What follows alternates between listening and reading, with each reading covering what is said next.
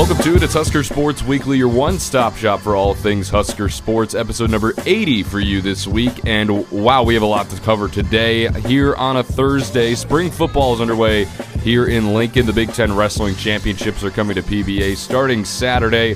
Husker Baseball is back in action this weekend. Nebraska men's basketball has won two straight games. Yes, you heard me correctly. And the women's hoop squad begins their postseason today in Indianapolis.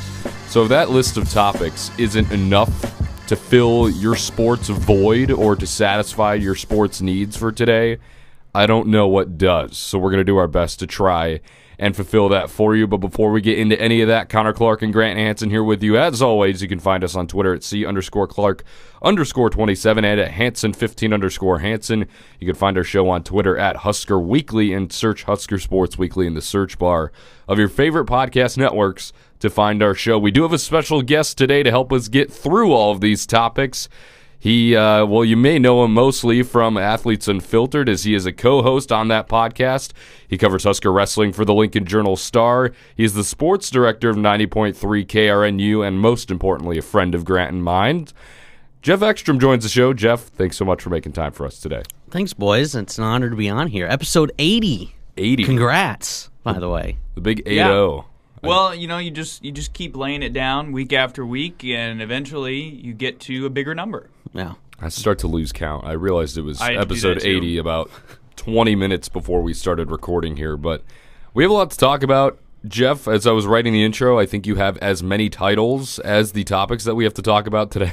so let's let's just dive right in here. It's, that's Grant's most favorite saying ever Oh on yeah, this show. we use it too much. Too much, but I'm going to continue to use it. But spring football that went into action this Monday as the team has been out on the practice field. New faces, new coaches, new players, and new expectations for Husker football. You, we heard Whipple, we heard Mickey Joseph talk at the roundtables, we heard from Scott Frost, a couple of the players.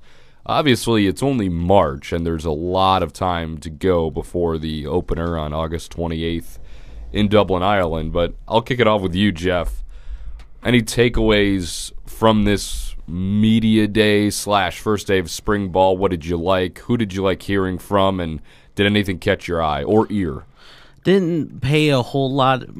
I didn't pay as much attention I probably should have, but I think it's interesting. I think Mark Whipple is probably the most fascinating topic of spring football because obviously that was the big question mark hiring a new offensive staff basically and whipple comes in uh, and i think they got the guys to do some things on offense um, but i'm interested to see the dynamic whipple and frost have because obviously that's the biggest question is frost alleviating some of that responsibility on the offensive side and whipple brings that veteran experience that knowledge and i think whipple speaks a lot of confidence he obviously knows what he's doing but what is that dynamic between him and Frost? I don't think we quite know that yet, and I don't think we will until it gets closer to the fall. Um, but he's probably my most fascinating person to pay attention to. Yeah, I, I agree. I think he made some pretty good points in his press conference time, and we also heard from Mickey Joseph, and he wants to use Omar Manning in the slot, which is something I, I thought was pretty cool and interesting because he likes having that size out there in the slot. So Omar Manning looking to uh, make a little bit bigger of an impact than he has. We saw him make that step in 2021. Maybe he can make an even larger one in 2022. There's been a lot of talk about Xavier Betts and how he's matured through the offseason and how he can potentially get better. And Alante Brown has been a voice that has emerged amongst the wide receivers in that room. And that's a name we haven't heard a whole lot of, even though he's going to be, I believe, a junior this year. So that was a name that I was glad to hear come out of the coaches' mouths. Grant, any takeaways from the first day of spring ball for you? I, I think the most interesting thing for me from day number one was was with the twos. He said that straight straight out when he was asked who took the first snaps at quarterback. He said he didn't know. And to me, that indicates that he's taking the CEO coach talk seriously, that there actually is something behind that. And to me, that's also pretty encouraging because there was some question is that just going to be, you know, something where he's CEO coach in name only? And it doesn't look like that's the case. And so that to me is something that's very interesting. And it seems that, at least for now, Whipple has a pretty large control over the offense, even though they may not be running things that are too di- terribly different scheme wise. Well, and something that Whipple said in his presser, and he was asked about this about running backs, and we know about the air raid offense that he had at Pitt with Pickett, and obviously he was a phenomenal quarterback this past season who's going to the NFL. But he was talking about how you do need one, two, three, maybe even four running backs that can consistently carry the ball for you to win in the Big Ten. Now, obviously, it's a super physical league. We've talked about a lot as just a fan base about how having an 1,000 yard rusher will certainly help some success on the offensive side of the ball, but that won't solve all your problems. But having a handful of running backs, who knows what Nebraska can do on the ground game because it's been told that they're not going to totally switch to this air raid, we're going to score a gajillion points on you offense. They're still going to run the ball pretty consistently. Yeah, and, I, and Connor, I don't think you can really be that successful in the Big Ten if you do an air raid offense like that. And obviously, that's been the area that Nebraska's want to focus on. I'm interested. I mean, I think I do think they have the potential to have some good depth there. I like Anthony Grant, um, the transfer from New Mexico Military Institute. I like him. Um, Rahmir Johnson should take a step, and I think Gabe Ervin has a chance to step up after recovering from that injury. There's depth there, but again, we have a, there's a lot of question marks there. Well, yeah, and a lot of question marks around just a lot of positions. But as we mentioned, wide receiver room, Omar Manning, Xavier Betts, Alante Brown. I don't know why the transfer from LSU's name is escaping me right now. Trey Palmer. Trey Palmer, Yes. thank you. He can be an instant impact guy. He's sort of pushing Omar Manning. Not, I don't want to say out of his position, but he's giving him a challenge to to really fight for that playing time. So I think Mickey Joseph and and Mark Whipple both have uh, a, good problem on their hands. At least they have a lot of weapons in that room, and we've seen that. And then obviously you have the new quarterback in Casey Thompson. Had a solid year at Texas. Had a, a lot of wow moments. Had a lot of I don't want to say a lot, but had some okay. I don't know about this moments, hence the loss to KU. But I mean, he played well against a, a team that Nebraska has on their schedule in Oklahoma. He's familiar with that, um, and he played really well against Oklahoma. And I mean, I, I think he can be a guy that makes a pretty big impact right away as well. Obviously, we don't know who's starting right now. As of now, it's Casey Thompson, but again, it's as we're recording this, it's March third. But just a couple of days in, I mean, we've known about Casey Thompson coming here for a while now. What was your first reaction, Jeff, of when you heard that Casey Thompson was coming to Nebraska versus now? Okay, so what are your expectations now for the 2022 season with Casey? I liked the addition of Casey Thompson, and what I like about him is that he's a veteran. You have a lot of guys that come here to Nebraska and they get wide eyed because it's such an intense uh, atmosphere here. This guy's been to Texas, man. I mean, there's no there's no bigger expectations than down in Texas. So he understands I think everything that comes with coming to Nebraska, and I think he does put in. Uh, I think he does give Nebraska a good shot at making a bowl game. I think Nebraska does potential to go seven and five and get a bowl game. I don't. I, I, don't really believe in the eight, nine, ten win yet until we see it on the field because we've talked about it. Everything before is that they might have the talent, but until they execute, I don't believe they can get to that eight, nine win category yet. Well, we do know that the Kool Aid is flowing already in Lincoln. There's no doubt about that. But I, I agree with your assessment. I think seven and five. I I want to. I'm going to put that as my ceiling right now, and maybe that's a little too aggressive. But as you just said, Jeff, I mean, we we've talked about this before in other seasons, Yeah. but we haven't seen it, right? So enough talk. Okay, let's go see it in between the lines where it really counts. So, I mean, Grant, we've we've talked about Casey Thompson here a lot. I know you, you like him. We went through his numbers in a, a couple episodes back, and we talked about how okay, yes, the touchdown numbers are there, but Texas lost a lot of close games. And in those close games, Casey Thompson's stat line, if you will, wasn't that great. And we talked about, well, okay, well, that kind of reminds us of last season. Right. No, it definitely does. I, I think. I think that could be a positive in some ways because you know he's coming from a very similar situation. He understands some of the things that this team went through last year. Uh, probably not on as great of a scale as as Nebraska, you know, had it last year. But uh, you know, he's an experienced guy. He's a guy who's had a number of starts uh, obviously. He's played at a big, you know, at a big program in Texas, a program with pressure like Nebraska has. So those are all positives, and he was the guy who took those first snaps this last week, and that's pretty much expected. I mean, I think he's probably far and away the favorite to earn that starting job. Uh, but to hear it out loud, that that is certainly something that, again, while not totally unexpected, is is a positive to hear, and, and it's something that can provide a little bit of um, clarity just to hear that confirmation. Well, one of the things we mentioned in the open here, and we're kind of you know segue topics here, but Jeff, you co-host the podcast Athletes Unfiltered. I'm sure many of you heard of it. If you haven't, go check it out. You're on season two, episode 2 mm-hmm. as of right now.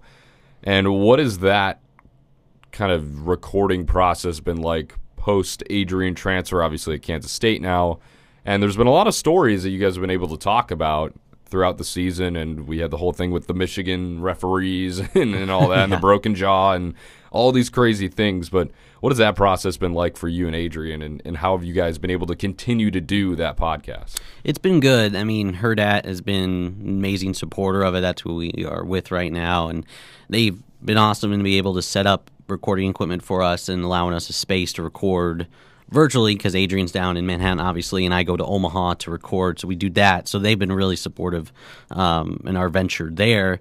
And it's interesting because it's a very different dynamic now because uh, we actually recorded in this room we're recording right now uh, for season one, and now we're recording virtually.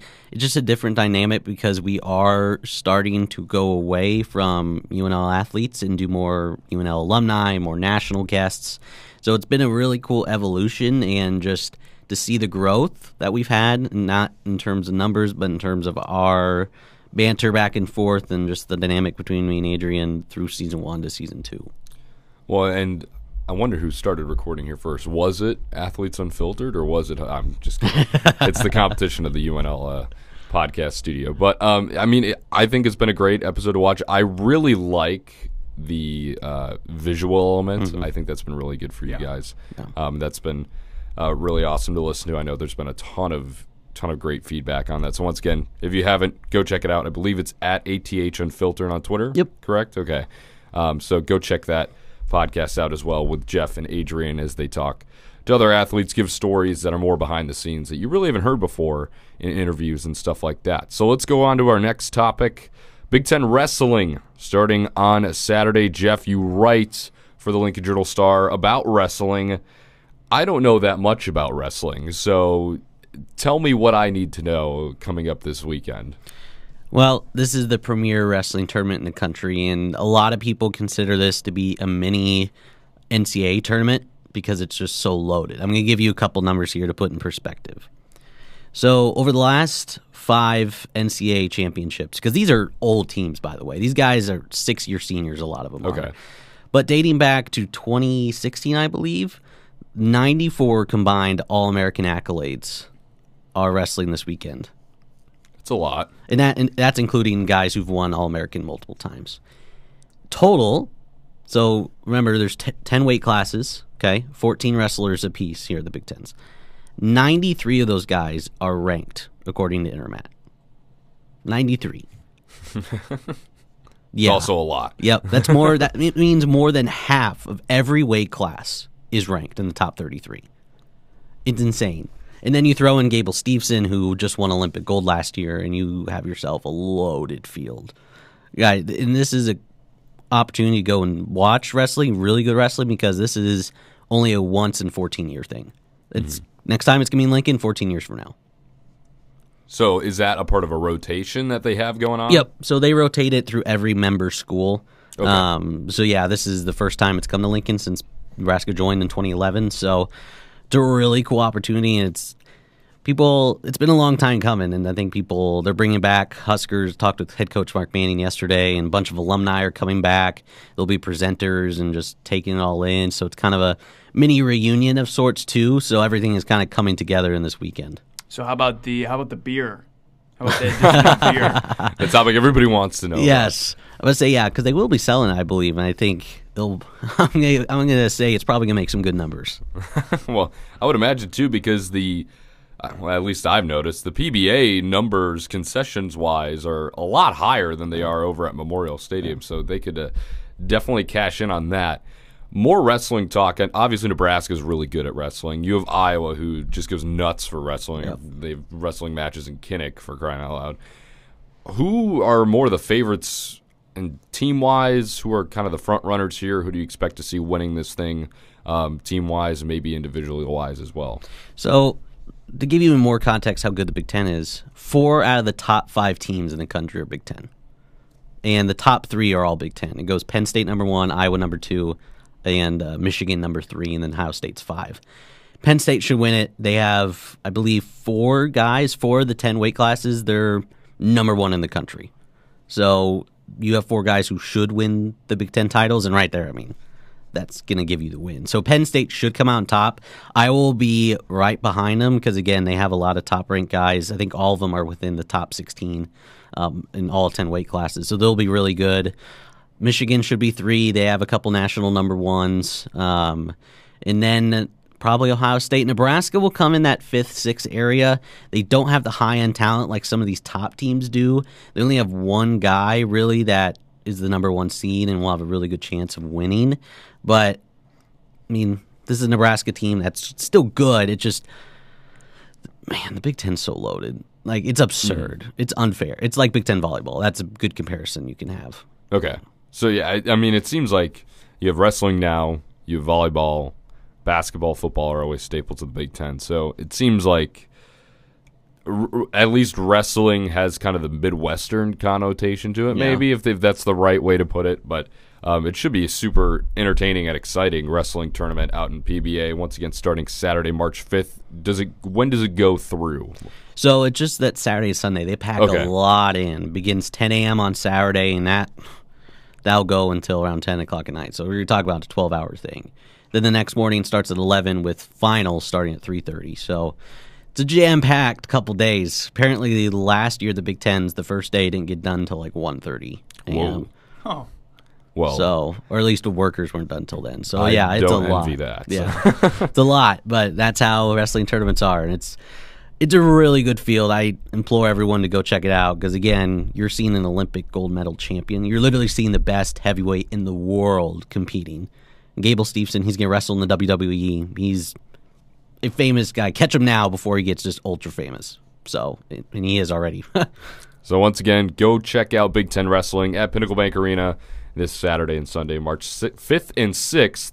And that'll give you a great jump start into Champ Week basketball wise. But before we get to basketball, Husker Baseball back in action this weekend. They have two doubleheaders on Friday and Saturday against Northwestern State and UT Arlington trying to bounce back from a 1 and 6 start. Granted, really good to- competition so far, but 1 and 6 and not the number that we really expected seeing out of this team through seven games. Grant, once again, you've been writing on this team for Husker Online. Yes. What do you know? What do you expect for this weekend? Uh, you were talking a little bit about the, the pitching rotation Yeah. before we got on here. Expectations for this weekend. Do the Huskers win four? they kind of have to. Uh, the biggest, I mean, obviously, the the biggest red flag for the first two weeks has been starting pitching. No, nothing has been consistent, even remotely so. And that was reflected in what they decided to do with the starting rotation this week. Kyle Perry moves from the number one spot to the number two. Koty Frank will start the first game against Northwestern State. Northwestern State is the better of the two uh, between them and UT Arlington. Nebraska should win both the UT Arlington games handily, but Kyle Perry will start the UT Arlington game, and then after that, it is TBD. We know nothing about who is starting the doubleheader on Saturday, and so to me, that's a reflection of the coaching staff taking that pretty seriously, saying, "Okay, this is our biggest issue. We need to solve it now." And I think even some people didn't even expect. I think people expected this to come at some point, but I don't think people expected it to be this quick. And I think it reflects the sense of urgency that this staff has to have and this team has to have considering the non-conference schedule that they put together. You need to win these four games this weekend and hopefully if you're Nebraska, if you can get that Kansas State game as well, go into Long Beach State, your home series at 500, if they can get back to 6 and 6, win these next 5 games, they're going to have a lot of confidence and a lot of momentum heading into what arguably could be their most difficult non-conference opponent, and potentially based on how the season goes, their most difficult opponent of the season. You need that buzz. You need to to be again either four and one or five and zero oh, headed into that week, so that you can get the fans energized and out there to support you at Haymarket Park. Because if you if you drop two or three this weekend, there could be some apathy, uh, and I know that's not something that usually is associated with Husker fans. But you want everybody extremely energized and excited, and the way to do that is to sweep the doubleheaders this weekend, then pick up the win on the midweek against Kansas State on Tuesday. First game is tomorrow at 11 a.m. You can catch that on the Husker Radio Network. No TV again, which is a little bit upsetting, but that's okay. So you have Northwestern State is the first game of the first doubleheader. They are the away team, Nebraska is, and then they will, in air quotes, host UT Arlington at 3 p.m. on Friday, and then Saturday another 11 a.m. start that will also be an away game against Northwestern State, and then they will be at home again, all in air quotes. Um, against UT Arlington. Then they will travel to Manhattan, Kansas to play Kansas State on ESPN Plus. That's at 6 p.m. on Tuesday. And then you begin a big, big, big homestand from March 11th through the 27th. You host Long Beach State, New Mexico State, Texas A&M, Corpus Christi, South Dakota State, and then you're into Big Ten play against the Michigan Wolverines. So, what are the chances here? And I'll leave this question open for both of you. What are the chances here for Nebraska to a turn it around this weekend? I know Grant, you just kind of answered that here, but Long Beach State, really, really tough series, and it's it's going to be a really big test for this team because Nebraska has already seen two really good teams through seven games, and obviously has not had the success that they envisioned. Yeah, I mean, I think especially Coach Bolt, that they really emphasize defending Haymarket Park. And I think this weekend's all about trying to find that groove, Grant, like you mentioned.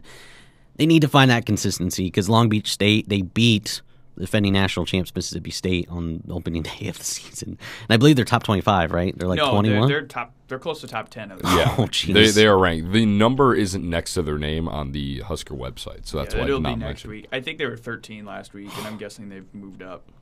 Yeah, so they want to try and find some consistency heading into that home stretch because what? They're home for like two straight weeks, right? Just about. yeah. Most home games, I believe, of the season are in March. Yeah. So they want to find that consistency, and it's big. I mean, again, it's tough opening the season against Texas schools. It just is. I mean, it doesn't matter if they're small or big. Those Texas schools are always really, really tough, especially TCU. So I think these teams are a little less competition. I think just getting some confidence because I think in baseball, the mental game is arguably as important as the physical game. So I think building that confidence can do a lot when they come back home here. Well, yeah, it's super important series, and if you will, this weekend, two doubleheaders, one Friday, one Saturday. Once again, you can catch that on the radio on the Husker Radio Network. You can listen to Greg Sharpe on that one and Ben McLaughlin. Correct me if I'm wrong. Yeah, I don't. I don't think we've seen Nick uh, Nick Hanley make a trip down yet. Uh, Okay. So yeah, I believe it will be Ben. Yes. Well, our good friend, uh, we've mentioned him here before. He does creative stuff. Ethan Weldon made the trip with the baseball team. Left at 4:30 this morning for a 12-hour bus ride down to Texas. And the reason they're busing instead of flying is because this was originally supposed to be San Diego State, and San Diego State double booked. And in November, they told Nebraska, and so then Nebraska had to go and scramble to get this series this weekend, except they'd already chartered all the flights, and so they couldn't fly. So they have to drive down, make the 10 hour drive. I'm not jealous. I No, will say that. I'm remotely. glad I'm not not taking that trip on wheels, but for those of you who are, have fun and, and go and go win four ball games for for Husker Nation here this weekend. Let's transfer over to Husker basketball. It's March, and we all know anything can happen in March, and clearly anything can happen in March because Nebraska has won two straight games in the Big Ten Conference. One against Penn State last Sunday, 93 to 70, an absolute massacre of the Nittany Lions on the road. Two out of the three road wins Fred Hoiberg has had at Nebraska have come in Happy Valley, or yeah, at Penn State. So Yes. that's been kind of funny. But then they follow that effort up with a 78 70 win at number 23 Ohio State and EJ Liddell. Bryce McGowens looked great in that game. The Huskers have been shooting over 50% in the last two games. What is happening? what did Fred Hoiberg put in their water after it seemed like everything was just falling apart and let's forget this? So I, I, I was thinking about this yesterday. It, it feels like to me, you know, everything that Nebraska was doing wrong and what they were struggling with was a matter of choice, right? Like you choose to work hard on the defensive end, you choose to make good shots or take good shots, you choose to share the basketball well. And in these last two games, they've chosen to do that. I don't know why it's taken until now, but that's the case. And look, I maybe it, it's definitely too little, too late, I guess, for this season because the majority of this roster, much like in the previous two years under Fred Hoiberg, is not going to be around next year. Uh, but I guess good. I mean, yeah, I mean, winning is better than losing. That's for sure. Picking off a top 25 team, that's huge. In fact, I don't know when the last time the football or basketball team beat a ranked opponent. Um, 2019, I believe. It was it Iowa? Yes. Yeah, and it was the basketball team. Yes. Uh, so that's I that's I mean sort of sad, but also cool. And then, you know, now they have Wisconsin left, and however much of the Big Ten tourney I suppose they want. I I just I don't know why it's taken this long for them to choose to start doing things that lead to success. It, I agree. I don't know why it's taking so long, but the good news is when we see those good choices being made, we can see the potential. And I think it's good for Fred Hoiberg too, because right after the whole pay cut situation, it literally like the next two games, they go out and play their two best games of the year by far. I mean, again, they're shooting the ball really well. Bryce has looked really good. Alonzo Verge had a really nice game the other night as well, I believe, against Ohio State it was. Um, I think he had like 12 assists or something like that. Um, and the team's just really coming together. CJ Wilcher had a nice game against the Buckeyes as well. No Zed Key for the Buckeyes, but still, and they talked about this on many different radio shows and, and podcasts surrounding March Madness this year. And granted, Ohio State is in the field right now, but this loss is a seed changing loss for the Buckeyes because they were looking at a potential six. You may see them as an eight now after this loss to Nebraska, depending on how they do in the Big Ten tournament. Yeah, I mean this is a bad loss, guys. It, it, It's a really bad loss. Nebraska's loss. a bad basketball team. They're just playing a couple of good games, but yeah, it, it just for Ohio State, it's just very upsetting. I, I don't know. It's yeah, like you mentioned, Grant. See changing. It's it's like you know when you're playing franchise in a video game and you just sim against a team that you just should beat and you just get really fr- yeah. It's just very upsetting if you're the Buckeyes there. Well, that's okay for us. Yeah, right? Right. It's fine We've, we've been upset long enough, right? it, it, it's just I don't know. It's weird with Nebraska winning these because again, Grant, you mentioned it. This team isn't coming back. This team is it's a whole new team next year. I guess it's fun for a little ride down the stretch here, but I don't know. you might as well make it worth your while. Yeah, right? I guess. But who knows? But on the women's side, they start their postseason today in the Big Ten tournament. They will take on the Illinois Fighting Illini out in Indianapolis at 7:30 p.m. tonight. Once again, they finished the regular season 22 and 7, 11 and 7 in the Big Ten Conference. They got a win over Northwestern on Sunday, 73 to 59. A really complete effort out of the Wildcats as well. So once again tonight, Thursday, 7:30 p.m. against number 14 Illinois, number 14 in the Big 10, not overall in the country. And then the winner of that will move on to face Michigan, a team that Nebraska has already beaten this year, and that's a top 10 caliber team. They just lost to Iowa. Iowa actually just won the Big 10 turn or not tournament, the Big 10 regular season title. But that's a team that Nebraska wins tonight. They get Michigan again, maybe a little bit of revenge on the mind of the Wolverines, but you know Amy Williams is the team to take down the Wolverines. Right, because they've done it already, and, so that to me, if you're, you know, rooting for Nebraska, has to be the most encouraging thing because they're on the side of the bracket with teams that they've fared the best against at the top of the Big Ten.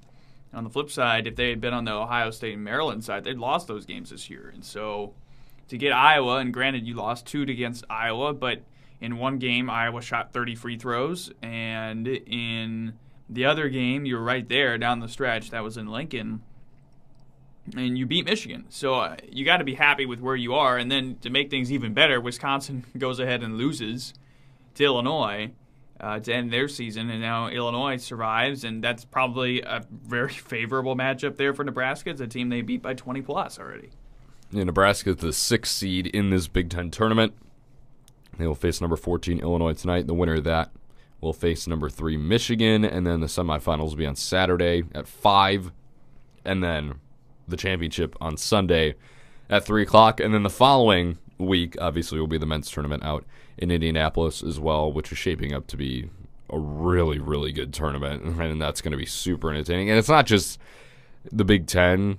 The Big East tournament will be phenomenal. The Big 12 tournament will be phenomenal. And even the Pac 12 tournament will have a, a decent amount of shakeup Yeah. there as well. So, uh, a lot of exciting basketball coming up. March Madness is ten, Selection Sunday is 10 days away. 10 days away. Can you believe that? So, and uh, that's that's a day that we are all super excited for. And speaking of Selection Sunday, let's get some bracketology in here because that's what we've been doing the past handful of weeks. And I told Jeff this before we started recording that Grant and I have been doing this what past four or five weeks now. We've been kind of giving our thoughts around the Big Ten first, and then we will go through the field of 68 right now. But Jeff, a couple of Big Ten uh, storylines that have happened over the past week. Rutgers getting a huge win over Indiana on the road that boosts their tournament resume. Obviously, Wisconsin pulling off the season sweep against Purdue and winning at least a share of the Big Ten title if they can survive the mighty Cornhuskers of Nebraska on Sunday. Um, but a lot of shakeup of the Big Ten. Purdue still looks like a really good team. I saw a stat the other day. Four of their six losses have been on last second three pointers. So that's And by the way, five of the six have been away from home. yes. So uh, that's if you're a Purdue fan, that's tough. I'm sorry, but but there's been a lot of shakeup. Just one through 14 here on the Big Ten standings, going from four, 14 through one. Nebraska, Minnesota, Northwestern, Maryland, Penn State, Indiana, Michigan, Michigan State, Rutgers, Ohio State, Iowa, Purdue, Illinois, and Wisconsin. Now Iowa's sneaking up to that four spot. They're 11 and 7 in the conference. 21 and 8 overall. That's a team that's playing arguably their best basketball all season. Teams that are really dropping like a rock here. Indiana, Michigan State, Ohio State. Jeff, I'll leave this question for you first, and then we'll go over to Grant. A projected nine teams in the Big Ten or in the NCAA tournament from the Big Ten a couple of days ago. Do you think that number shrinks at all? I don't think so because Rutgers should win out. Uh, they should beat Penn State. I think Indiana. I think is too good to leave off the table. Um, I think the only question mark is Michigan right now because they're the last four byes. It looks like, but they should get in. I, I don't see that number really changing much or shrinking because one, I think the NCAA favors the Big Ten. So I don't see them not taking that many teams because I think it just works too much for them. Uh, and yeah, I mean, there's a lot of good teams. in The Big Ten, even if they're 500, this is a loaded conference. So I don't see that number shrinking. I think I I, I kind of disagree with Jeff here a little bit. I think- Unreal. I, I think Get uh, out. I think Indiana's gone. I mean, Indiana has to beat Purdue at this point to get in, and you know this loss to Rutgers was, I, in my opinion, a de facto elimination game between those two teams. Rutgers won, and it's a road game. It's a nice win for Rutgers because you pick up a road win. That's probably the weakest part of your resume is And, and it's a quad one win. Correct. And Indiana, I just beating Purdue at home, especially after a loss to Wisconsin, that's going to be very, very, very difficult. And I don't think that they're going to be able to make a big run in the tourney itself. And so if they lose this game to Purdue, I think they're done. And you know, it's unfortunate a little bit for them because after they beat Purdue the first time, things have just kind of collapsed. I mean, they, they have been brutal since that win in Assembly Hall over Purdue. See, now I agree with you, but we talk about Indiana just being brutal as of late, they're still 18 and 11 somehow. Which, granted, that that good start has certainly helped them. I think I'm going to agree with Grant more here. I think that number, and this may be, and granted, the Big Ten tournament is yet to be played. That is a huge deciding factor on which teams make it, and which teams end up missing it out. But I think as of right now, that number shrinks to seven. I think Indiana and Michigan both miss this, and Really? I think and I think Indiana misses it because they haven't been playing well. Obviously, they're nine and ten in the Big Ten conference, eighteen and eleven overall.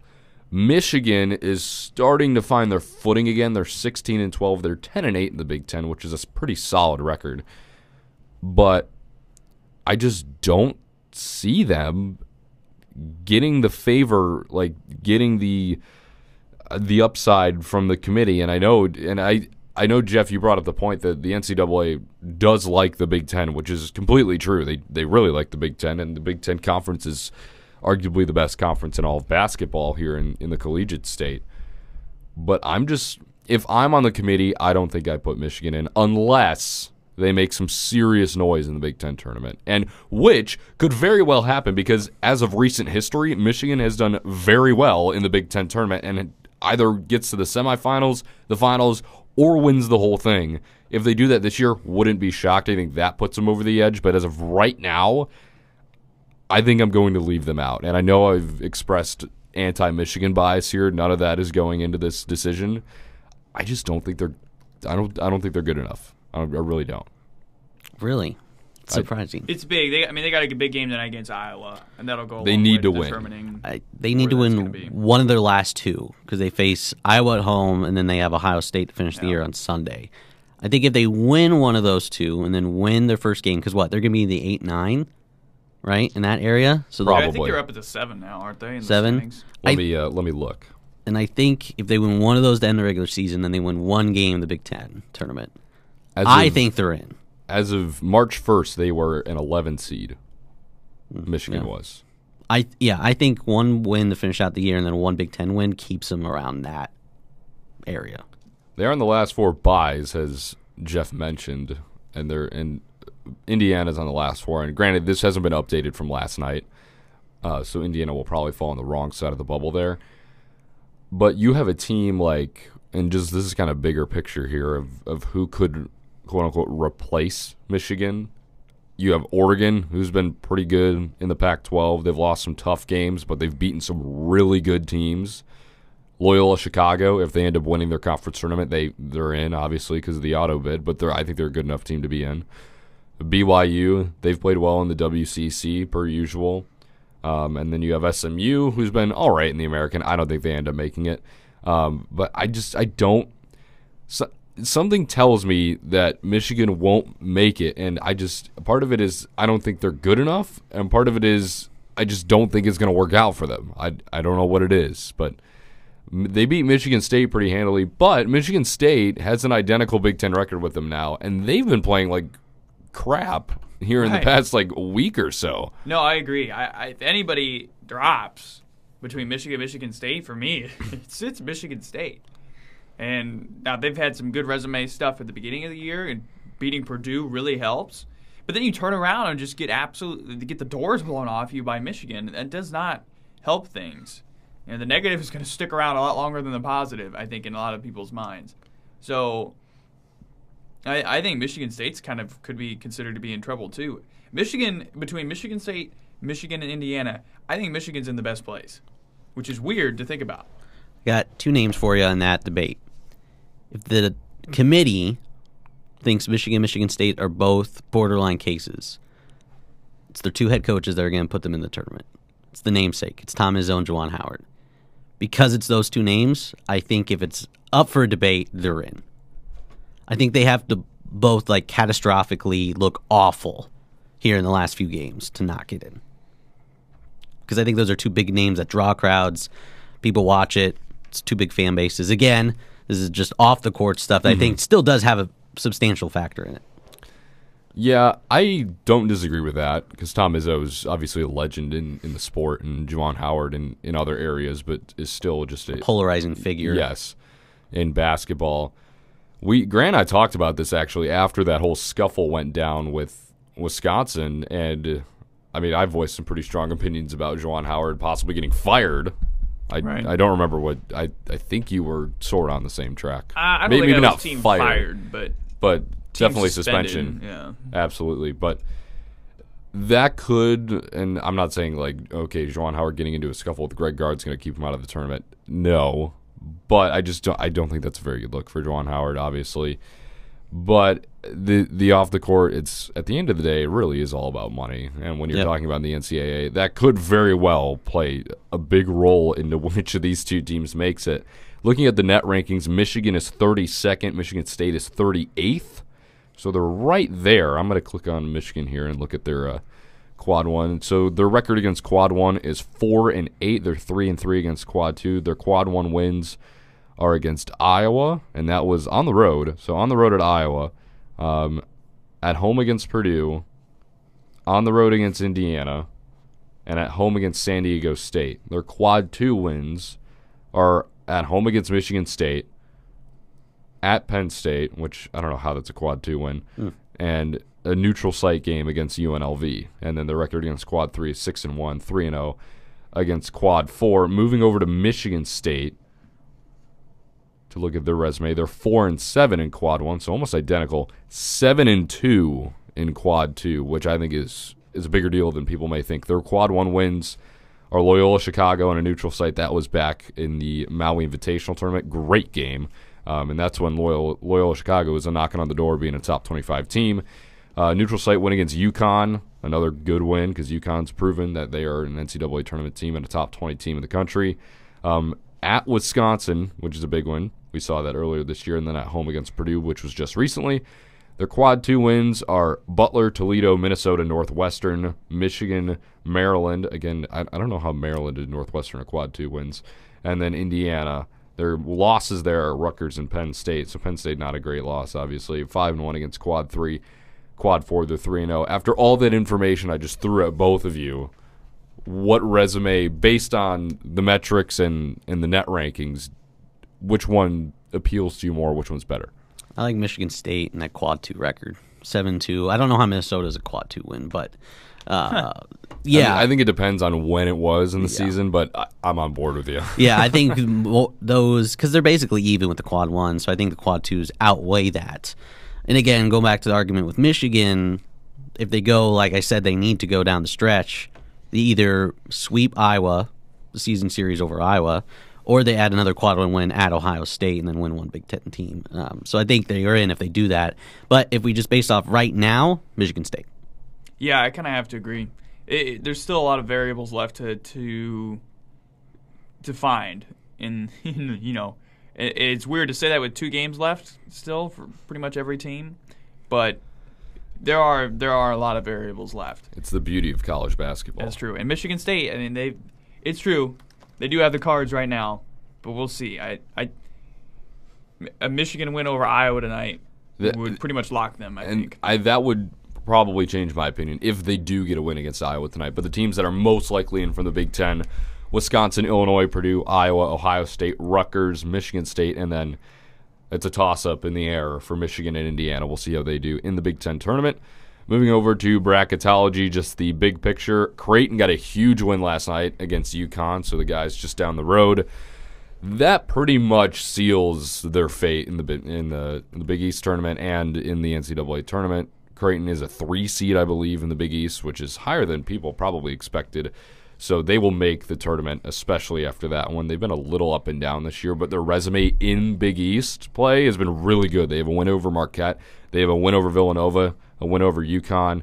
Um, so that's been really good for them. A quick look at the one seeds as of March 1st Gonzaga, Baylor, Kansas, Arizona. None of them have lost since March 1st, so that holds true.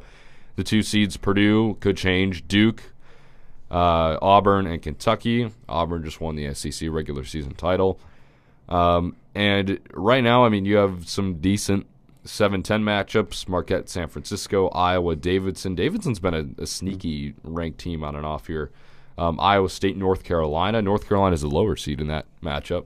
Uh, Michigan State right now is a seven seed against Miami. That could be interesting. Just a whole lot of whole lot of projections.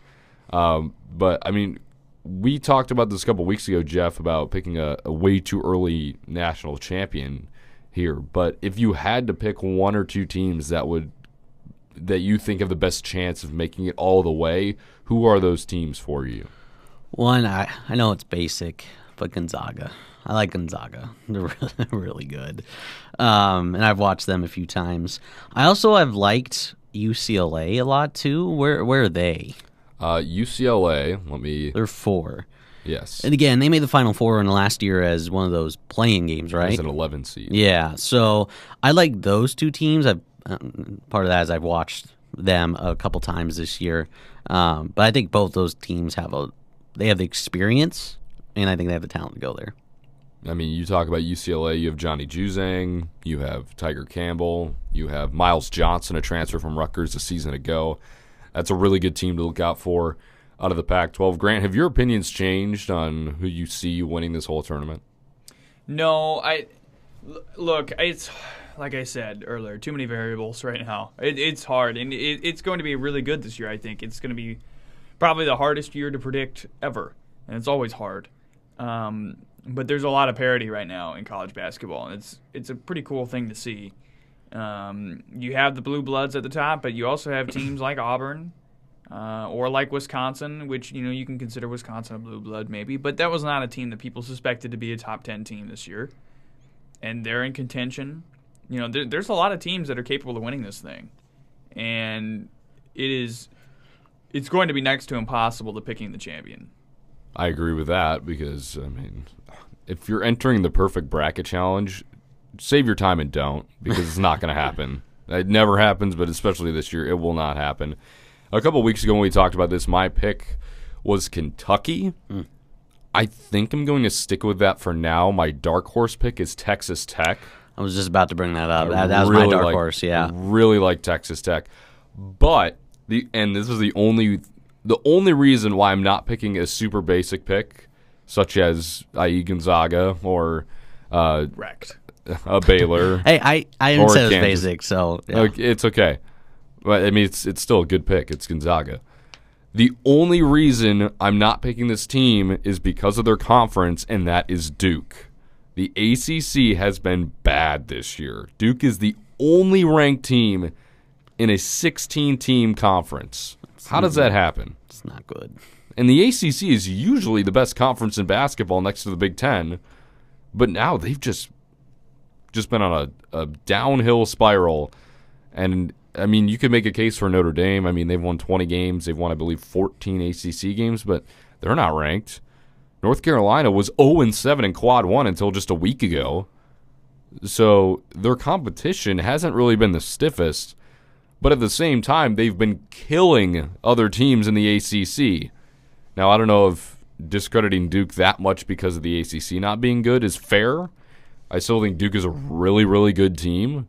Um, Paolo Banchero is one of a kind. I mean, he's a six foot ten guard that can, and he's not skinny.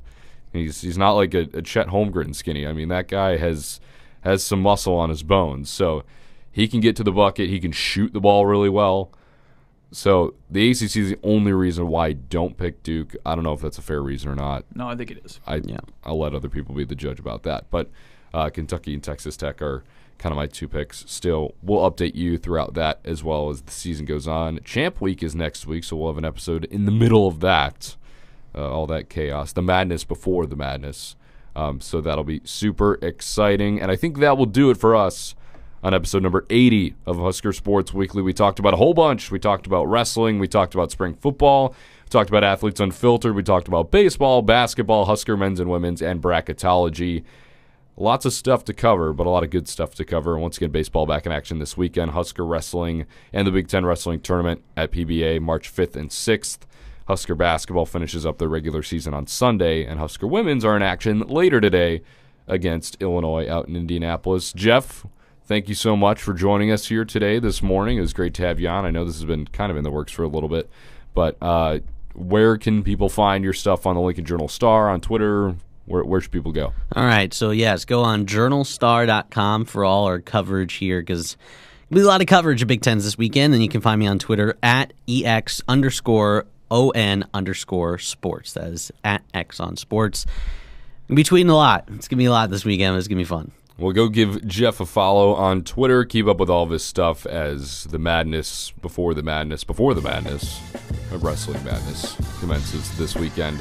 So go follow him on Twitter and keep up with his work on the Lincoln Journal Star.